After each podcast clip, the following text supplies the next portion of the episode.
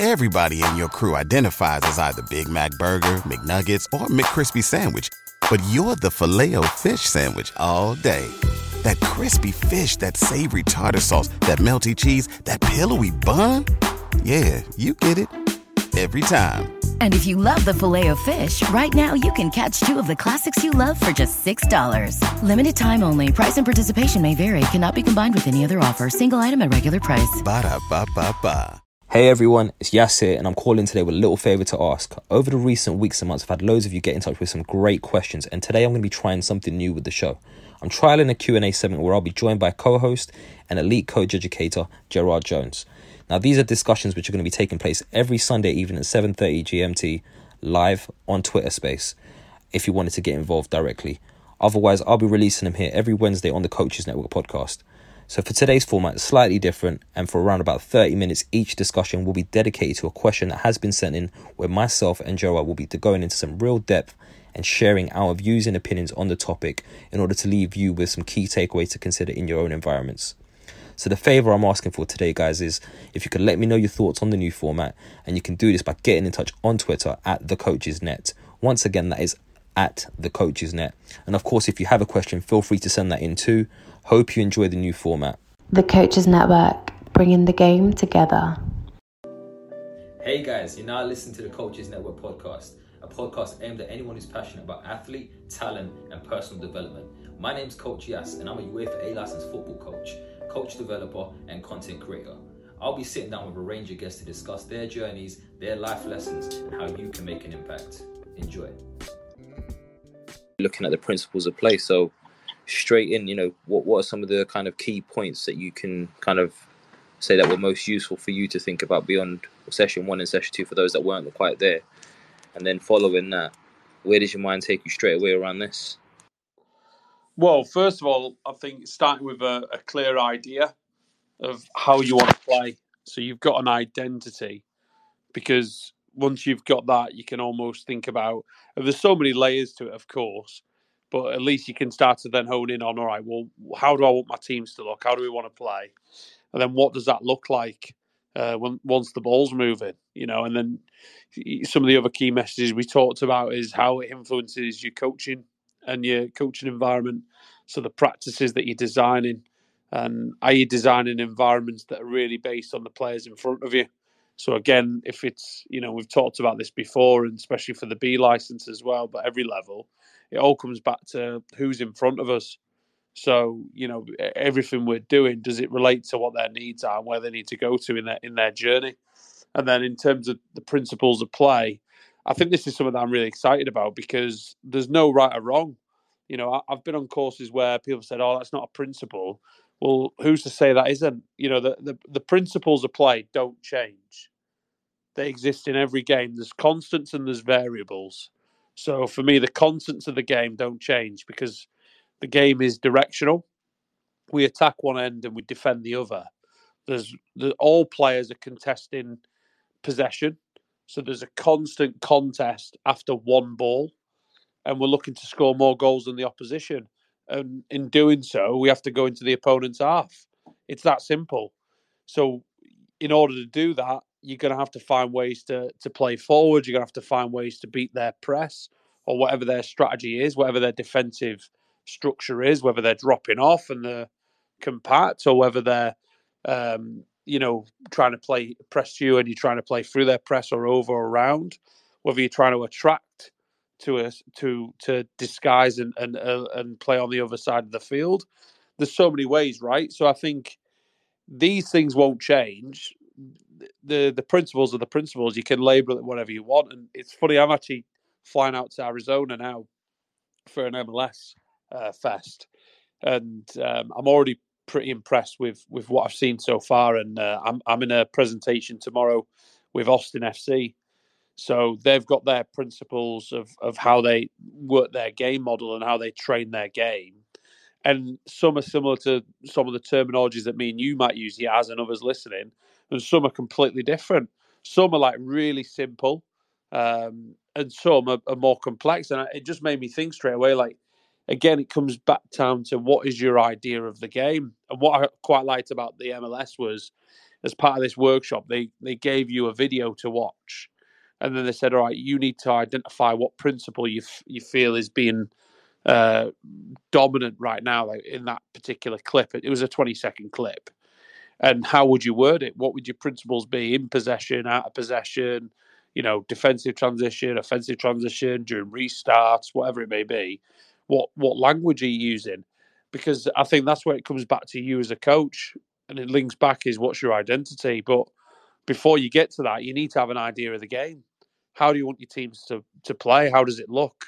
You know, because then you could start to go deeper into the, the layers, and a bit like an onion, you, you're peeling the layers back and you're going, all right, well, if that's the idea that we want to play X, whatever that philosophy is or that that that focus is, then what are the principles that exist in every game, but how you can implement your stamp, your style, because that's going to ultimately influence how you train the players as well to to to reinforce those values. Because I think everything we do with with trainers, we mentioned the previous sessions, and we're going to show on the on the webinar, is how are you training your principles and your values, your non-negotiables.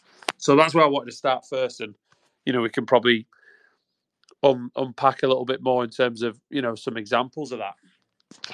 Yeah, no, it's a, it's a good starting point. I think just, you know, I just want to start by throwing this one out. It's all straight away, actually.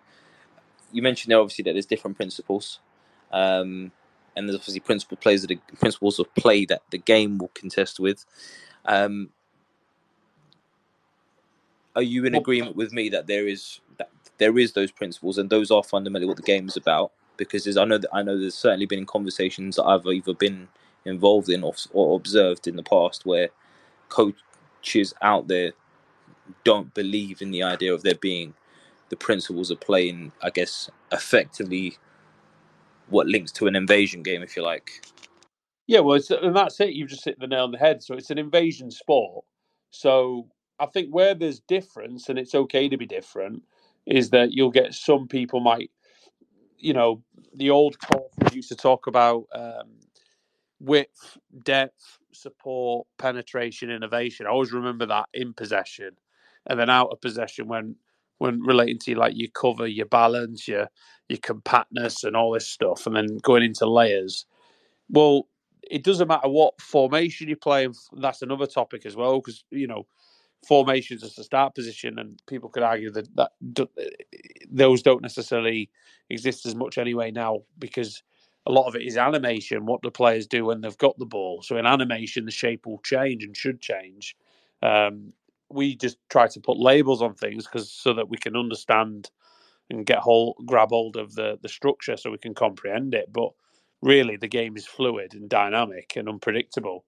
Um, and I think because of that, you know, those principles, to answer your question, Yaz, they don't change. It doesn't matter what philosophy, whether you want to be more, you know, uh, short combinations to play forward, or if you're, you know, if you're uh, someone who doesn't mind, you you you believe in effective use of possession. So it could be forward, early, it could be through, it could be whatever the game demands.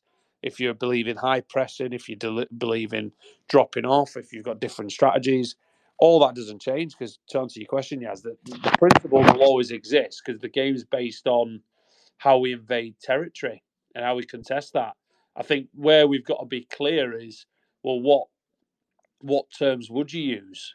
You know, so if I look at, like, I'll share some of my own examples. I always talked about, you know, in attacking, because our philosophy and our beliefs is that we want to be dominant with the ball and aggressive without the ball, as well as with the ball. We want to play with uh, effective use of possession. We want to be exciting and effective possession-based approach where we're focusing on our collective ability to play in the future. So you're constantly thinking about the what if in order to create and prevent goals. That's it. Simple. One line. With the with a value being on players being able to operate under changing circumstances, because that's the game. You could go one nil down. You could You could have a man sent off. You could whatever. Like, the game changes. So uh, moments in the game change. Emotions change. You know, feel is a big word. So I think that's where I would then go, all right, well, if that's my top line, you know, if you take attacking, my principles would typically be breaking lines, because then there's different ways you can break a line. you can play through, around or over, right? How do we find the free player? How are we creating rotation and balance? I'm a big believer in rotation and balance, so empty and filling. So how players are constantly changing shape um, and finding different ways to move and, and switch positions to either run to receive, meaning get on the ball, or run to deceive. So create space for yourself or your teammates. So you might be the distraction, but we're always in shape. We've always got balance in case we lose the ball and how we finish, you know. So th- those would be like an example mine. But ultimately, the attacking principle, sorry if I'm going all over, I'm just thinking about your, your first question. You said, do you think they exist? Well, yeah, because the attacking principle doesn't change. The what is the best option to go forward and score. That's an attacking principle. But how you do that is the variable. That's where players make decisions. So how you come to that solution ultimately depends on the players. They've got to solve that problem. And I think that's where you've got to be creative. You know, I've I've shared some examples there. I know from the F A W, they're big on, um, you know, their, their principles are similar, breaking lines, uh, play, switching play, things like that. You look at Austin's, I'll share this one actually because I think it's important. Um, it's fresh in my mind. So Austin F C in the M L S, really interesting club. They've, they've founded in twenty eighteen. Um, they only launched their academy in twenty nineteen. And they've already made an impact on the game. They're already developing players, and they've been performing. You know, um, their their uh, second team ended up winning the the cup, and um, their academy has obviously had players in the, the youth national teams and things like that. So I think it's it's interesting. They've had a big Spanish influence. If you look at their game, their principles within their game model, um, their principles of play are, for offensive, break lines to progress the ball, where you might say switch play or switch the point of attack to me, and I might use similar language. They say start attack on one side, finish on the other. That's one of their offensive principles. And then they have some others which are a little bit more longer worded. So again, it's like that comes down to me then is the how. But I think the importance is, is that you can have those. And, you know, just done a webinar recently with... Um, with P S V Eindhoven, and P S V's is interesting, you know, because uh, you you look at how they play. Again, another good academy, good good first team to model on, probably one of the most successful teams in Holland. And their main principles, if we take like well, if we focus on attacking, they have it as through, around or over, which to me is breaking lines. They have dominate one v one. That's interesting because I don't know if I would term that as a principle. I would probably look at that as more a player behaviour or a player action. You know what I mean? Like that would be the layers down. Um, turn or bounce, to me, that's a player action. But this is when you're getting into semantics. Do you know what I mean? So who am I to say that's not a principle? Because that's the principles for a P S V. They have this, re, you know, for regaining possession, they talk about aggressive pressure. And that's it. And then it's the how. So I think... these are constants that exist. The magic is in how. How do your players implement those principles? And then that influences how you coach it. Sorry if that's long-winded. No, not at all. I think there's a lot of good stuff in there. I think, I think um, you know, you, you, let's use that P S V example just to kind of um, touch on really quickly. They might have those things, and there might be semantics in there because they're referring to them as principles. But fundamentally, those are principles of their way of, on how they want to kind of do those things that are principles of the invasion game, if you like. And that, at least that's how I've interpreted it anyway. But the thing that I always say is this. The principles will never change with the invasion, invasion game. What will change is how you would like and how your your team and your players choose to demonstrate the principles in their way of playing. So as an example, you, you know... You, if we use penetration or breaking lines, as you, as you said it there, through away, you know, through, over or around, those that those are the methods in which you would penetrate or break lines. It's not, I'm not going to play over, I'm not going to play around. Well, no, actually, whatever you decide to do, it's still a form of breaking lines or penetration, right? And I think that's the key piece that needs to kind of really be, be highlighted here, is that the principles themselves will not change. And that doesn't mean that every single player or every single team, every single coach has to apply them in the same way specifically. But actually, whatever we're doing, those are the principles of an invasion game, and it's up to us fundamentally on how we wish to kind of have those demonstrated through our style of play or the individuality and the creativity of the players that we have in front of us. So I think it's probably worth a point for anyone, you know, because there's going to be a lot of coaches on this on this call right now. And it's fantastic to see, you know, so many new faces as well, as well as the, you know, the repeat loyal listeners that will be at working at different levels, may have a different understanding or or, or a, a partial understanding of what the principles may be. So maybe just worth, you know, unpacking that a little bit and just, you know, talking to that and how you view it, and then maybe see if there's any any slight differences at all, or whether there's a complete alignment in how I view it, and then maybe just start to give some food for thought to some people there. Well, yeah, I think it's a great shout, because ultimately it's got to relate to the players you're working with and the environment and the context, and then how you frame that is up to you. So, like, I've worked in Morocco where I'm, I'm influencing the national teams and, and working at that level.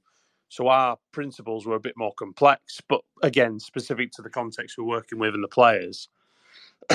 But in other environments, and I've, like a grassroots level, it's a completely simplified thing. I think, first of all, we've got to decide, well, what what principle, what is, what do we mean by a principle? You know, my definition is not to say this is the only definition. Um, you know, you guys who are listening have to come up with what you feel is right and what you agree with, ultimately. The principles for me are a strategy that exists in every game across all moments of the game. So that's their principles, because they, they, they are fundamental to the game. So that's where then I would look at, all right, if I'm working at a grassroots level or a bridge in between, I'm preparing for the B license and I'm wanting to move on in my career, it might just be as simple as how we how we break lines and play forward and finish the attack. And that might be it. Find the free player. Because there's different ways. There's different ways to play forward, whether it's the the long direct one, whether it's that classical ball in behind, whether it's connective passes to play forward, to invite the space to exploit in behind, unless it's not already there. Um, there's different ways, right? You can switch play, you can so on and so forth. So you can relate this then to those actions that you would then want to train um, and design questions for your training sessions. You know, I like to keep things really simple, believe it or not. So for the defending transition, I always think about, well, stop forward passes. And that could be something that you guys, people adopt, even at any level, whether it's academy or whatever, listening. Because, you know, typically when you've lost the ball, you know, at least, in again, it comes back to your idea of how you want to play. With teams that I'm coaching and in, in the environment I'm in now, we talk about, as soon as we get the ball, can we play forward? We always say you've got, we, one of our principles in that attacking transition is securing the first pass, but we want to play forward early, you know, and we literally will be like, look forward, play, play, play forward, because the back pass will obviously invite pressure. And especially if you've just regained it, you've just won it, you know, if they're then passing it backwards or somewhere else, it's not to say that's a bad pass, because it's sometimes that's okay. Um, but more likely you, you could potentially risk losing it again. So again, it's thinking about, well, what level are you working at? So if you're working with um, grassroots players or any players, that might be a good strategy potentially. Is, hey, can we just get, can we look to play forward? Because at least we can get them on the back foot and and and play those forward passes and, and put pressure on them that way. So on the flip side of that, I would always say, well, in defensive transition, whoever's nearest to the ball, can we stop forward passes? Can we stop them? And then you're going into, you know, are you delaying? Are you denying? and uh, how you're recovering to shape and things like that, and, and getting behind the ball. So then you're going into more layers. So I think, you know, to answer your question, it's the principle has to relate to the moments in the game that you, you're seeing, and it creates a clear idea in the mind of the players, because you can then identify moments within those actions and say, look, here's an example of our principle. Or if you use a, a reference to certain levels of the game, you might say, here's a good example of um, this player playing forward. Look how his that passes or that dribble has broken a line and they've split the defence. Or look at how um, immediately after losing the ball, defensive transition, they've stopped that forward pass. So this is good, and that can reinforce behaviours. Principles is just a great way to, to view it that way. And then it's how you coach it. But I do go back to before Yaz, I think there's things that you have to have in place. You know, so I shared something recently where it was, you know, what's my theoretical framework, which to me is the sort of foundations of how you view the game, like what your beliefs are on coaching, because that'll have an influence on how you teach. It'll have an influence on how you view the game in terms of the, the football concepts and how you think the game's played, which will then influence your, your sort of playing philosophy, if you like, which then influences your principles and your sub-principles, which are the strategies that exist in every game. And then that'll influence your identity and the brand, because, you know, if you look at certain teams, you can always tell, you know, uh, certain teams just by their identity because of how they dominate the possession or they'll outplay opponents. So I think that's a big part of it as well, is do, do your principles reinforce your brand, your identity? You know, there's a team here that we play a lot and we can always tell them, you know, because the the way those players dribble and they, they want to try and use certain skills in certain areas and they want to be creative.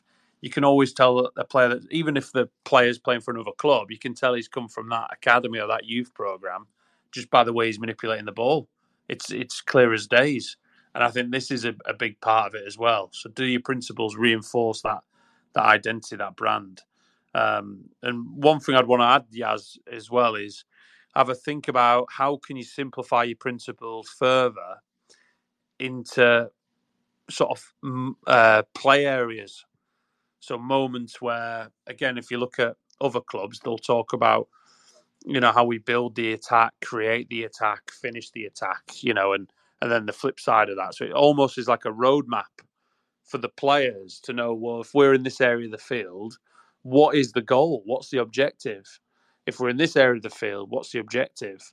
So again, it just helps guide the players, you know, into to, to achieving that brand, that identity, that that principle. Um, I've never been a fan of build, create and so forth, only because what's the difference between build and create?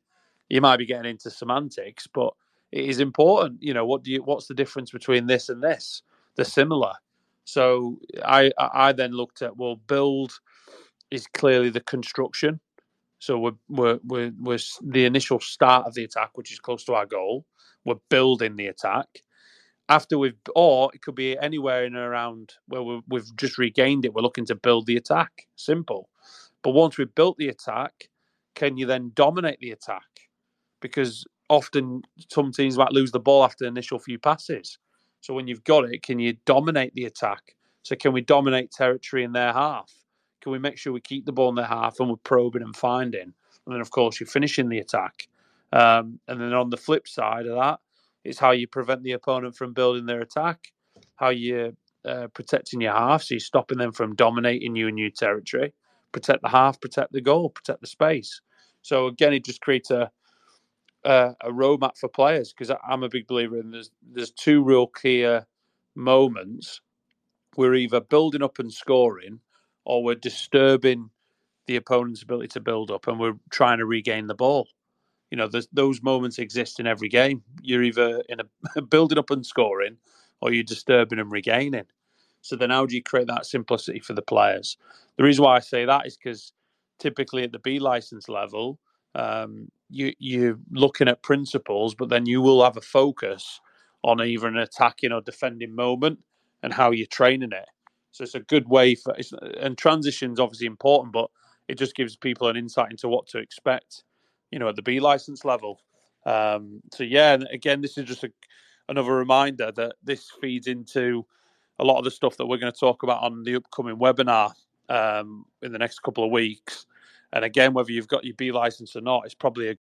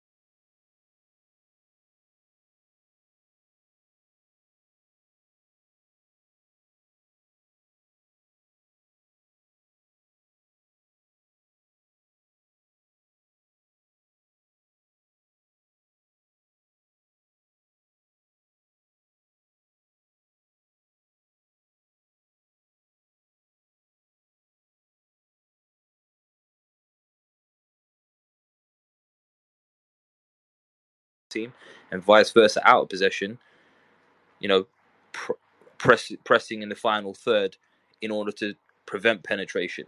So whatever it is to prevent penetration, how do you do that? Or to cause a delay or whatever that looks like. And I think those are two, two kind of really key messages which have kind of stood me um, well in, in terms of my understanding and how I apply these things. So I guess my question to you now, Gerard, obviously, you know, you talked there about your, you know, your theoretical framework and obviously giving some examples of different organisations that you work with. But I'm really keen to kind of maybe just delve in a little bit deeper on that and, you know, just share some insights just to really point out and maybe articulate how these are principles which are kind of fundamentally aligned across the world. Obviously, you've had experiences working in the U K, in England. You've had experiences working in, you know, uh, in, in North Africa, and you've also now had experiences working in the U S. So just because I know there's going to be people thinking out there, well, oh, well, this country doesn't look like this or this country doesn't look like that. And that can often be where the semantics maybe cause some confusion and question the alignment of what the game is actually asking teams to do. Yeah, and I, I just want to add, like, the, the point you said earlier, I loved it, because you're right. Like, I, I remember one uh, mad memory I had. I got a flashback of watching uh, Man United under twenty-ones uh, with my dad in uh, one of the stadiums, and uh, it's free entry, so you can go in and watch. And it was just, we just happened to be there. I can't remember who they were playing, and my dad, he's not a football guy per se. He's obviously watched football his life, and he was getting frustrated. He's like one of those supporters in the crowd. He's like, God, all they're doing is passing the ball backwards. They never go forwards, you know. So it just it just made me laugh when he said that, because um, I had that little flashback. But I do like the point around finish. What is the objective? So everything we do, can there be an objective to finish? Um, there's got to be something. There's got to be a, a goal at the end of it.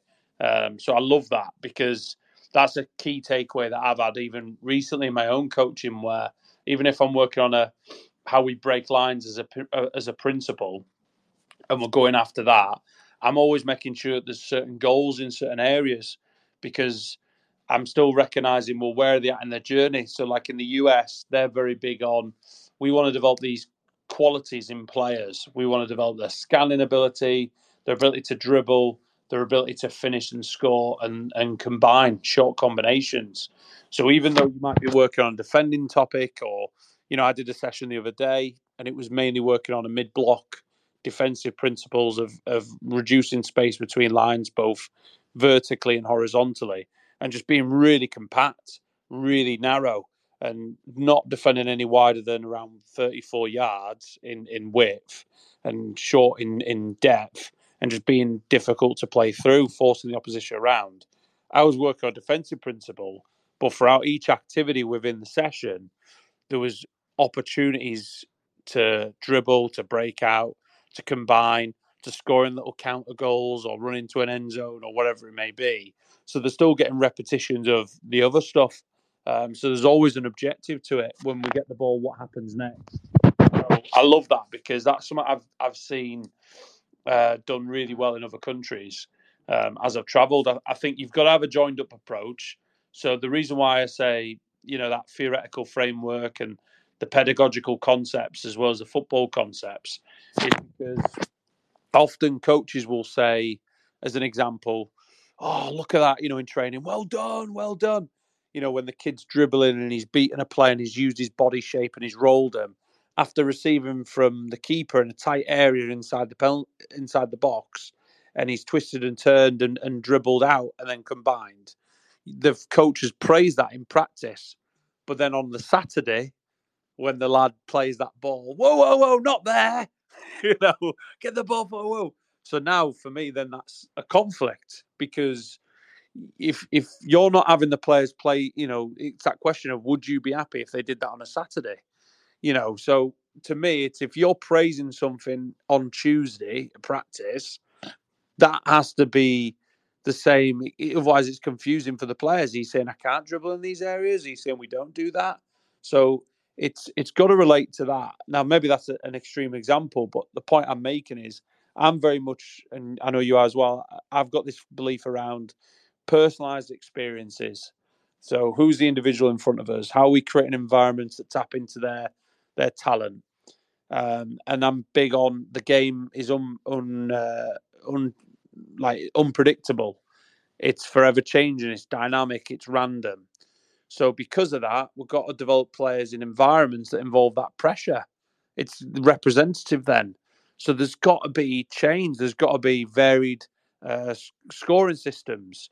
There's got to be varied entry points. So I'll design practices where the ball might restart from this area, but it can come also from another area. Um, I love watching a session the other day uh, in the States. It was with uh, a guy who's been working out here for twenty odd years. He's at Red Bulls, New York Red Bulls. And he's the fifteens coach, English lad, and um, from Stoke. And honestly, it was brilliant because he had a start where the initial action was the, the, the combining to finishing this goal. As soon as that was over, the ball's been played in, and those lads, it's almost like the ball, there's been a defensive transition. You've lost the ball. We've got to recover. So then he's reco- they're recovering and sprinting back out of shape. They've got to get back. And then when that attack was dead, one of the other coaches was playing another ball in Yas and playing a ball into a number nine. And it was like, right, now the ball's starting from here. Deal with it. Or ball starting from a throw-in, deal with it. So I think that's how other countries are, are typically, you know, doing things. And it, again, it joins up. He's he's had a lot of influence from the French. He's a big believer in a constraints-led approach. So he'll manipulate constraints. And it's big in the Red Bulls, where they'll look at the data and the science and training loads and giving players challenging around time constraints and things like that. So it's no surprise then that that's how they'll coach. But they'll also put rules in place. So they'll say, like, you know, if, and I've seen this in other sessions, you know, Arsene Wenger used to do it. At Arsenal, if we regain the ball here, you got twelve seconds or less to get a shot on goal in the opponent's half. If we regain the ball here, six seconds or less. So that related to how he wanted to play, their brand. You know, so those are just a couple of examples where it's got to be that joined up approach. So what's the pedagogy of how you want to teach? Um, which is basically meaning the, the learning and the performance environment that you create. What do you believe in? And then how does that relate to, or not as the case may be, your sort of idea of football and how you think players make decisions? Or do you think that the coach is the oracle of all knowledge and he has to impart that upon the players, otherwise they don't know what they're doing? You know, it's, it's, it comes back to that. And, um, you know, I'd love to get people's insights in the room. I mean, one thing I want to add just lastly is, I think back to, you asked me about some other countries. I mentioned P S V earlier. P S V have this phrase around outstanding ability. So everything goes back to then is what is that player's outstanding ability? How can we get that out in the session? How can we get? How can we allow them to be successful on the pitch with their outstanding ability? So how we might change our shape, or even adapt certain things so we, we're achieving our principles to get that player's outstanding ability out. And I think that's interesting because, again, you look at other languages, it's the same thing, but we're talking about super strengths, or we're talking about, you know, some other areas. If you if you look at um, Arteta, you know, we were fortunate we had Arteta present on the C A F Pro uh, in my last role in Morocco, and he was big on um, his the identity and the brand with Arsenal was to build a winning culture and clear identity. That was their overarching theme. But within that, there was a focus on the individual. So how can we make the individual look successful? That's what he said. Because then how that was related to, and it was similar with, with other countries, is then their principles are the focus of the individual within that. So you're relating it all back to the players you've got, like the personnel. Um, and again, his was very much around uh, things like uh, starts and restarts, uh, pressing, counter-pressing, unbalancing opposition. So th- those were their principles uh, within certain moments of the game. So I just think it's fascinating. Everything relates back to, you know, the culture in your environment. What do you believe in, you know, and how are you training those things? Um, you know, he... Because the reason why I say that is you, you would have Arsenal, Arteta did a good example of this. He he then showed, okay, if this is our principle and we've got this focus around uh, the individual player in this moment, how do we train that? So then he would create scenarios. So it'd be a high press versus the build-up. So you've got your main principle, but then you've got your counter principles. within that to train. So um, whilst always encouraging their their intentions, because his big thing is, you know, um, if they've just won the ball after a re-game, for example, and you probably noticed this in the games with Arsenal, their first intention is forward and diagonal on the weak side. That's their intention. So it's something that's drummed in a lot. So then what he'll do is he'll design the opposition to to attack in a certain way so that they have to defend. You got the counter principle, but then when they've regained it, how do we get that first intention out? And then looking at what key players are we trying to get on the ball to, to help us achieve that. So I think that's where it becomes that joined up approach where everything is just is linked. But again, I'd love to get, you know, insights into is this is what's being shared similar to how you guys are working. You know, Tony, is that something that you have done in the past? Paul, from your experience, uh, is that something you've done or you've seen or some examples you're aware of? Uh, because again, there's a, there's a lot of good practice going on in other clubs. You know, it'd be great to hear from those guys as well. A hundred percent. And just just while, you know, people are maybe gathering their thoughts or thinking about some questions, it'd be really good to see if there's any coaches on here that have either recently done the UEFA B or preparing to do the UEFA B, and if they've got any specific questions around this, and um, just to unpack their understanding, their perception of what we shared, really. And I think just a piece from me as well, you know, you, you keep, and I, I like the fact that you keep using that word brand. Um, but one of the things I always say to coaches is this, you know, maybe not using the word brand specifically, but it's just almost, if I'm walking, you know, the scenario I give them is if I'm walking down the park now and I see two teams playing, I've got no idea who, who who's who because I've never seen their kits before. But actually, I just look at the way they're playing. What would I see from the team that you're coaching to know that actually, oh, that's a, that's a Gerard team. That they, they definitely play like a Gerard team. You know what I mean? And I think just, just looking at that, there's some key identity identifications Um, or rather key variables that I'm going to be looking at and traits that I'm going to be picking up on to say, well, what you know, what is a Gerard team essentially? Um, and if you as a coach don't know what that is, then maybe that, that might be a good starting point to start thinking about, well, how, how would you describe the way in which you want your teams to play? And more specifically, if they were doing everything that you wanted them to do in the way that you wanted it done, what would that look like? And I think if you start looking at it from that lens, you start to get a clearer identity, that brand that you're talking about, Gerard, but also within that you start to understand, okay, if these are the key traits, you can start to question and challenge, well, how often how often do they occur in my sessions? How often do I factor those into the practices that I deliver? Is there actually sufficient opportunities for the players in my practice to to actually explore those things and train those things that I want to be part of my identity and my brand, if you like? Um, but no, some, some great points there from you, Gerard, as well. And I think, again, if anyone's got any questions at this point, it'd be fantastic to kind of hear some thoughts, maybe questions, some insights um, around anything that's been discussed or anything you would want to add on top. Um, and just a brief reminder, obviously, this is part of a series of uh, spaces sessions that myself and Gerard have been running in line with a series around preparing for UEFA B, which fundamentally is going to lead up to a webinar on the twelfth of December, which obviously, Gerard, you mentioned there, you know, I think whether you've got a UEFA B or not, there's going to be some great insights shared and some real questions to kind of probe. provoke thought and thinking of coaches. Um, so I don't know if Gerard, if you just want to share a bit of insights around how they can access C P D off the back of this session in particular as well, while we wait to see if there's anyone that wants to share their views. Yeah, and I just think it's, again, like these things, there's there's just so much that we can talk about, isn't there? Because there's a lot of good different experiences in the room, so everyone will have a different take on it. So I'm excited to hear from people. Um, again, we'll, I'll share a self-reflection form at the end of this, which once you've filled that in, it's a short questionnaire and it'll basically ask you for either what are your key takeaways or something that's still swirling around, or it could be what's really stuck out for you. Um, there's no right or wrong, it's your reflections. All you have to do is put in your name, uh, the Twitter space, the X space that you've attended, which is, example, this one, uh, Principles of Play, your fan number if you want to use it to get F A accredited, and then, you know, the the reflection, and that will immediately make sure that you're eligible for the, the one hour C P D. And then similar with the webinar, you know, when you attend, um, you'll get two hours C P D. Yaz will forward that communication on to the county F A. Uh, just be patient with it because it normally takes a few weeks for it to to get added if people are using it for C P D purposes in the sense of gaining hours. Um, if you can't make the webinar, I'd still encourage people to sign up because it will be on uh, live on demand. So we'll be able to share the recording with people after, so you can watch it and still get access to the to the points.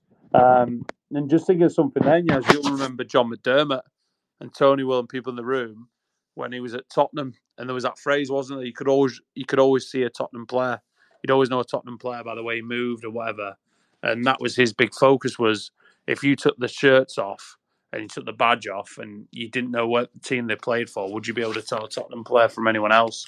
And I love how, you know, I'm picking on, uh, I'd love to hear from you, Paul, if you're up for it to come in, but just pick on Paul since he was at Sheffield United. I know that they've got that big phrase around outrun, outfight, outplay. That's almost like a mantra that I remember uh, seeing and hearing, outrun, outfight, outplay. So I think, again, that's a brand, isn't it, that you're instilling. You know, Rochdale, where I used to coach, Um, and this was clear, in, and anyone who knows anything about Keith Hill and his teams at Rochdale, the, you won't be able to argue with it. That during those days, they played great football. Even when Rochdale were playing uh, Pochettino in, when he was at Tottenham in the Cup, F A Cup, they're playing and they're moving the ball and they're passing it like nobody's business. You know, it was great. Um, and again, that style was there. But at Rochdale, it was runs to receive, runs to deceive, and runs to retrieve. So that was like the, the brand, the non-negotiable. We had our principles of how we build the attack and so forth, but everything was geared around how are you getting on the ball, how are you looking to get it back, or how are you looking to create space or disguise and deceive your intentions for someone else. So those three types of runs would exist in everything we did. And the, the key message there is you're running, you're covering distance, you're working hard. It's a non-negotiable. And I just think it's fascinating when you look at the... So that was back in the early to mid two thousands. And then if you look at now, uh, with the recent World Cups, both the men and the women, a big statistic coming out of there is offers to receive and offers to deceive in terms of people being able to achieve the principles. So again, just, just food for thought, really, for people listening. Um, some good questions here. I'll... coming through as well. There's one here, uh, what's this? From a grassroots perspective, if we streamline our coaching into a brand and principles based on our own model or ideas, do we not risk stifling the creativity of individual players and overlooking players' strengths for them to fit into? That's an outstanding question. The way I would answer that, I'd love to get your thoughts on this, Yaz, or again, Tony, anyone in the room can answer as well, whether you agree, disagree. Um, my initial thinking on that question is it does depend on how you implement it. If you've got a game model that, and we mentioned this in our previous webinar, didn't we, Yaz? Is it fixed or is it flexible? So a phrase I've used a lot, Yaz used a lot, is flexibility within a framework. If it's that, where it's, hey, here's our framework, but um, how you make decisions is down is up to you. These are some ideas, but ultimately you've got to make the decision. And there might be times where we do this, or there might be times where we do this, and we want to be unpredictable. Then I would say, no, you're not stifling creativity. In fact, you're almost the opposite. You're creating a framework where players can find a rule and break it, you know, which is a definition at Google. Find a rule and break it. They're, they're coming up with their own answers. If your brand is, is, is, or you, not your brand, your game model if, is fixed, where it's like, I'm a purist, or I believe in this and that's it, and this ain't changing no matter who we play, what we do, whatever the opposition throws at us, then yes, I would say, whether you're working at grassroots level or elite, you know, I've got to be careful what I say, but there's a coach that um, I've worked under, and I won't say what the club, and he's famous for being killed for, they always play four three three, they don't move, it's fit in or F off. The players have to listen to the coach. He's in charge. And the, the identity is we, we play this way and we press this way. And that's. But the problem is then is they're always predictable. You know what that team, you know what to expect. When you come, you can set your traps because you know how they're going to play. You know, and he's not changing. He doesn't believe in changing, this guy. And that's, that's his prerogative. But I think there's some coaches where if it's like that, then potentially, yeah.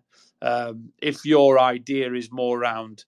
I want to see the players grow and find solutions, then no, Um, I think it's important you have a brand whether you choose to accept it or not, Riz, because if I come and watch your team, I'm going to know straight away, after I've watched them over a period of time and a number of games, you know, are they organised? Are they not? Are they? You can always tell, can't you? You can tell when you've seen a coach, you're like, well, they're a well-organised team. They've got good discipline. They're, they're, they're being creative. They're thinking. Obviously, kids will do things differently anyway on different days, but you can normally tell a well-coached team or a or a good environment team based on what they're doing, you know, but that'll communicate your brand. If you watch certain teams that I'm, you know, coaches I've got in my mind, you know that they're going to press the hell out of you. Um, sorry if I'm talking forever, but, you know, one thing I'd add before we get Tony and Paul in is um, Danny Kadamatri isn't listening here, but he'll agree with this because he'll tell you himself. When I was at Reyesa, we used to invite, uh, we used to organise friendly games and we used to bring in, um, with Steve as well, and Danny when he was there, Chef, Chef Wednesday, they used to come in and uh, bring their under seventeens in, or under eighteens and what have you, um, or sometimes U nineteens, where there'd be certain age groups where they're like falling in a category and it's tough. They're not getting the minutes. They need to create extra game minutes for the players. And we'd play a, a scrimmage against a friendly, a match. And every time Wednesday came, they loved it because they'd see something different. So we'd coach against their eighteens or whatever. And we obviously, within the club I was in then at Reyesa, we did zonal marking on corners, but we had all eleven players in the penalty area and in different positions. And the keeper wasn't always in the goal. We had, uh, on free kicks, this has always been my thing. I don't defend with a wall on free kicks. I never have. I just don't believe in it. So anytime players would come, they'd go, what the fuck is going on here? There'd be no wall on the direct free kick. The goalie wouldn't even be in the, the, the goal. And there'd be different organisation. They'd have a, the player who's taking the shot outside the box as a free shot on goal, people would argue. But they very rarely scored, if any scored. Um, because I, I would then have players uh, situated in certain positions. I'd have uh, the goalie in a position where he can attack the ball and he's got full vision of the shot. I'd have three players behind him on the goal line, uh, near the post and one in the centre. I'd have a certain... And we used that. So Wednesday used to love it as other clubs because it'd be like, we don't get this. We never... They're not going to see that normally. So they're going to play and they're going to be like, bloody hell, we've got to think here. And the boys did. The first three they, they had, they blazed it over the bar because they didn't know what to do. They've never seen that situation before. Then at half-time, Haslam said to the boys... fucking play it short and let's drag them out and see what happens and knock it for a shot early. They did that. It was like ping pong. They couldn't score. They tried to drive it low and hard, couldn't score. So they had to come up with other situations. And then on the corners, you know, do we play short and try and drag them out on the zonal? Who goes short? So now you what you're doing is you're asking questions. And it was good for me because I was in my early twenties. And as a coach, I'm thinking, this is brilliant, you know. Um, Uh, sorry for, for, for language, but I was thinking this is great because um, I'm not, I haven't got all the answers here. So if Tony's playing against me and he's asked the players to do X, Y, Z, I haven't, I might not have thought about that what if yet. To Yaz's point, I haven't thought about that what if. So now I'm gaining game knowledge of, all right, well, if the opposition do this, maybe we have to do this. But I'm letting the players obviously solve those problems as well. So that was my, that was then a brand. Because then that starts to communicate. If you know you're playing against one of Gerard's team, you're going to see things that you're not normally going to see. He's going to be different, you know. So I think there's a balance and ultimately it depends on, um, you know, what you want to stand for as a coach and as a club and as a team. But I don't think there's any harm in, in like the players, you know, being expressive and, and trying things. Because if we all play the game the same way, and we all do this and we all play out and we all do this and that, it's just going to be boring to watch. The game should be entertaining. You know, it should be unpredictable. There should be excitement at the end of the match when you go home. And I think that's at every level of the game. So I think that's where as coaches, we've almost got to think, well, you know, within our principles and our values, where do we want the, the game to go? What do we want it to look like? You know, so just a couple of things for me. I don't know if there's anything you want to add on to that, Yaz, before Tony yeah. and Paul come in. Just a really brief point on the question that was initially put forward. I think um, I think it's important to have that framework and have that, that identity, whether grassroots or not. Um, and it's not about stifling creativity necessarily, but it's about having a clear guideline of direction of where you want your players to go. Now, if you set, you know, I'm I'm I'm a, I'm a believer of just setting an outcome rather than a process. um, and if the players understand what the outcomes are they're going after, then you kind of leave them with some, if you like, you leave them a canvas to, you know, to be creative and be be free on it. Um, so just having that outcome rather than telling them this is specifically how you want it done. But if you want to have a think about, well, what do you, what would you like to see on the back end? So would you like to see them penetrate through the wide areas? Would you like to see more combinations through the middle? Um, but obviously attaching that what if and and recognising that with them, I think allows them to still have that creative piece in there. So that would just be my two cents on that on that question in, in particular. But um, conscious of time. So Tony, uh, welcome to the stage. Good evening. How are you, mate? Yeah, I'm good, thanks. Um, what a what an absolute joy it is to to see so many new people on here, um, and how the, the spaces have uh, have built up over the last few weeks. A couple of points, uh, actually, one on that last little bit that, that that Yaz mentioned there. Interesting, and I'm not saying anything's right or wrong. That uh, you sort of alluded to the sort of outcome focus rather than the process focus, which is. Uh, quite flipped around for, for for quite a lot of people. A lot of people these days go down that line of, um, you know, follow the process, trust the process, and you'll get the outcome, which, as we all know, doesn't always work. Um, but when I sort of sent the request to speak, it was off the back of what Gerard was saying a, a little bit earlier on about if if people know how you play, or, or what your what your brand is, was the the phrase that you guys were bandying about a little bit. Um, I I always remember visiting Ajax a, a good few years ago, and they they always had this. Um, we're going to play four three three. This is what we do, and my players are going to be better than yours, so you won't be able to break us down anyway. That kind of attitude, which is great, but then as as other clubs do find a way to get around that. Um, then I do think you you have to adapt a little bit. Um, we've spoken previously on on different spaces uh, about principles of play when it's when it's come up as a as, as a topic within something else. Uh, and Yaz has made a great point. We spoke about it at length, where um, you you have to have a certain amount of flexibility. You can't be totally wedded to your style of play, because people will figure you out, and people, you know, sometimes you've got better players than the opposition, sometimes they've got better players than you, and sometimes other factors go against you. Uh, and if winning the game is important on that particular occasion, let's say, then you might have to adapt on the fly. So, yeah, you've got your framework, one hundred percent, but do your players know how to adapt within that framework? And do you as a coach know how to adapt within that framework? Because I see a lot of coaches... Um, I've just been, I've followed our WhatsApp group. We didn't have a game this weekend, but one of our coaches got beat quite heavily yesterday.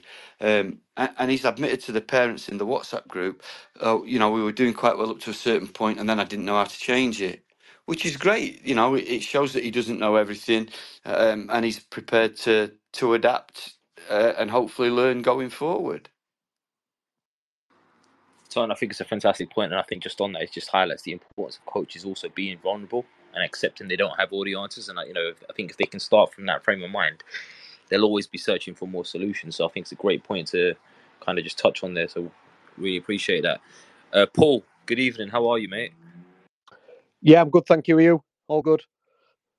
Very well, thanks. Tell us what your thoughts, what your insights that you can share with us, man.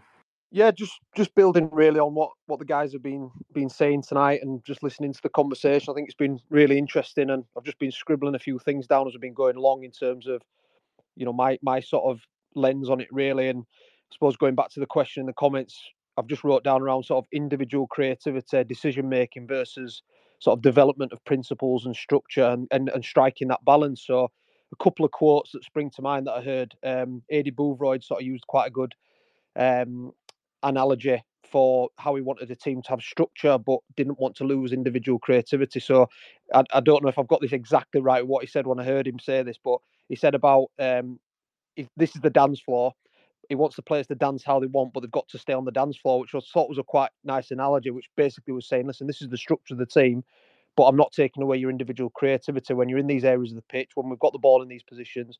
You know, you've got poetic license to do what you want, but stay on the dance floor, which I thought was quite a nice analogy. It's always stuck with me. And then the other one was, probably people have heard this before, what Dan Ashworth sort of, I've heard him say this when he was working for the F A's, around the only thing that should change is the size of the shirt. So it goes back a little bit back to Gerard's point and a bit back to my experience really at Sheffield United with the outrun, outfight, outplay mantra, where for both coaches and players you had a structure and you had something almost to hang your hat on, on a micro level from a session to session basis, but also in terms of planning for games, reviewing games with the players and with the staff. You've got that sort of um, almost like that Northern Star to go back to all the time. We want to outrun, we want to outfight, and we want to outplay. And getting clarity over then, right, what is underneath the outplay. So then that's where, you know, your quick play, um, your near next far, which we call it there in terms of the outpossession stuff, your point join run elements came in. So that was almost like the the subheadings below out out um, outplay. Outrun was around the physical competences of the players. So obviously that varied depending whether it was Uh, foundation phase, Y D P, P D P, you know, that would obviously alter depending on what we were chasing in terms of individual development, which was obviously at the core of it. And then with the outfight stuff, that was sometimes misinterpreted. That's not about literally outfighting on the pitch and uh, out scrapping teams. It's it's much more around the communication of players, you know, the, the psychological development, the, the the brain development, which Sally Needham did a lot of work with the players around. So really digging into the detail of the coping mechanisms of players when they're under stress and under pressure. How can we broaden that um, ability to cope with situations? So, yeah, hopefully that's beneficial. But just building on all the points that have been made, really, I think that having a structure um, is important. But I agree with the comments as well. You, you've got to still pull out that individual creativity and, you know, have a framework. And I think it's also context. You know, are you working at academy level where you're trying to develop players for long term so that they've got to be able to transition from one phase to another? Are you working at a grassroots setting where there's a little bit of a balance? Yes, you want players to get better, but ultimately, you know, my son plays grassroots. I want him to go out and enjoy his football. That's the primary purpose for him, in my opinion. Um, but I also want him to learn something from the game. Are you working in a first-team environment where you might have to be a little bit more adaptable because there's a pressure or a little bit more of a pressure of getting results, but you still want to stick to a process? So I think context is important as well. But yeah, that's just some of my uh, my thoughts on on what's being said.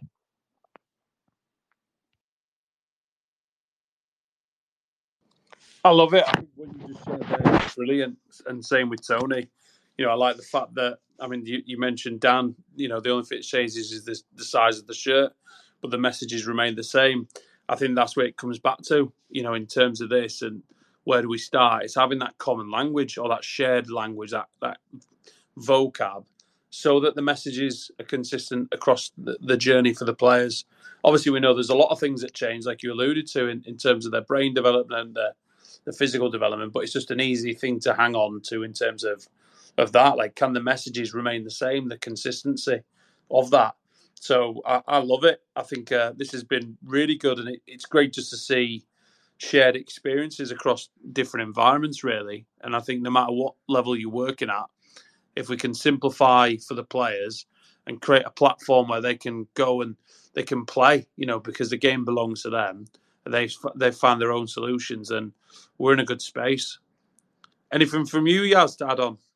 No, I think this is, it's been some really fantastic points made throughout, you know, both by yourself and, and the guys that have been involved, so Tony and Paul. So, you know, really appreciate you guys getting involved. And I think just, just for me, really, you know, it's just great to see so many new faces and, you know, just a real um, pleasure to kind of, you know, keep these spaces going and seeing how many coaches are engaging with us. And, and on that note, you know, if, if you are new to the space, please continue joining us.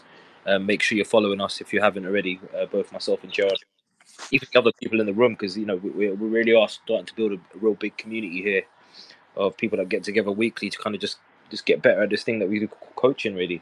Um, but Gerard, probably that's, you know, probably the final points for me, and it's just maybe just a brief insight from you around how people can complete the post-session reflection task and gain those C P D hours just uh, one more time over, really. Yeah, so again, great C P D opportunity anyway. If, if you're using this to, to get an extra hour on your fan profile, if you're connected with the F A, then I've just shared a, a link. I've put this in the chat in connection to this space. So if you look at that, if you click on the link, it'll give you an opportunity to fill in a, a short uh, Google questionnaire. So it's a, a small document, and you just put, make sure you make you add your fan number and, it, and make sure it's accurate. Otherwise, it won't get added onto your profile. Um, and then again, you've got three sort of types of reflection, really. So we we we use uh, triangle, circle, or square.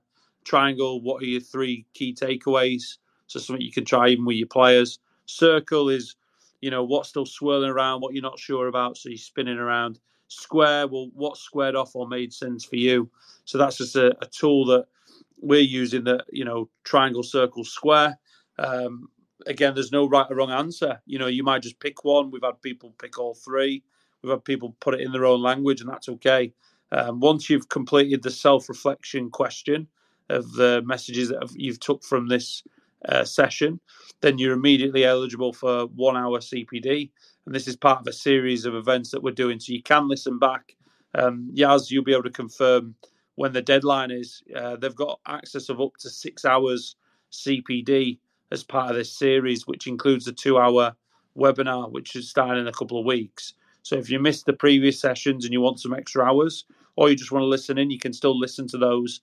Um, and if you're using it for C P D, you have got a deadline to, to get those into us by. Um, when's that, Yaz? Yeah, so the deadline for that is on the fifteenth of uh, December.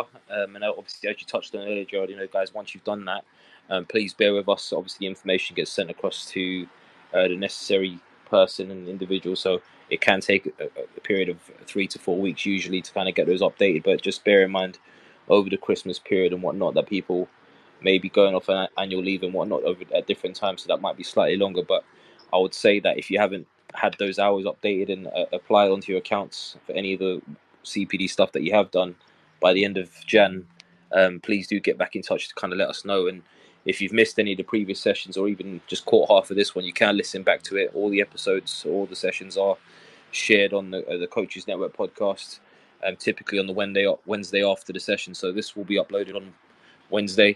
Um, but in in in in other word, in other cases, just, you know, feel free to engage with us. Get get get in touch with any questions, thoughts that you may have.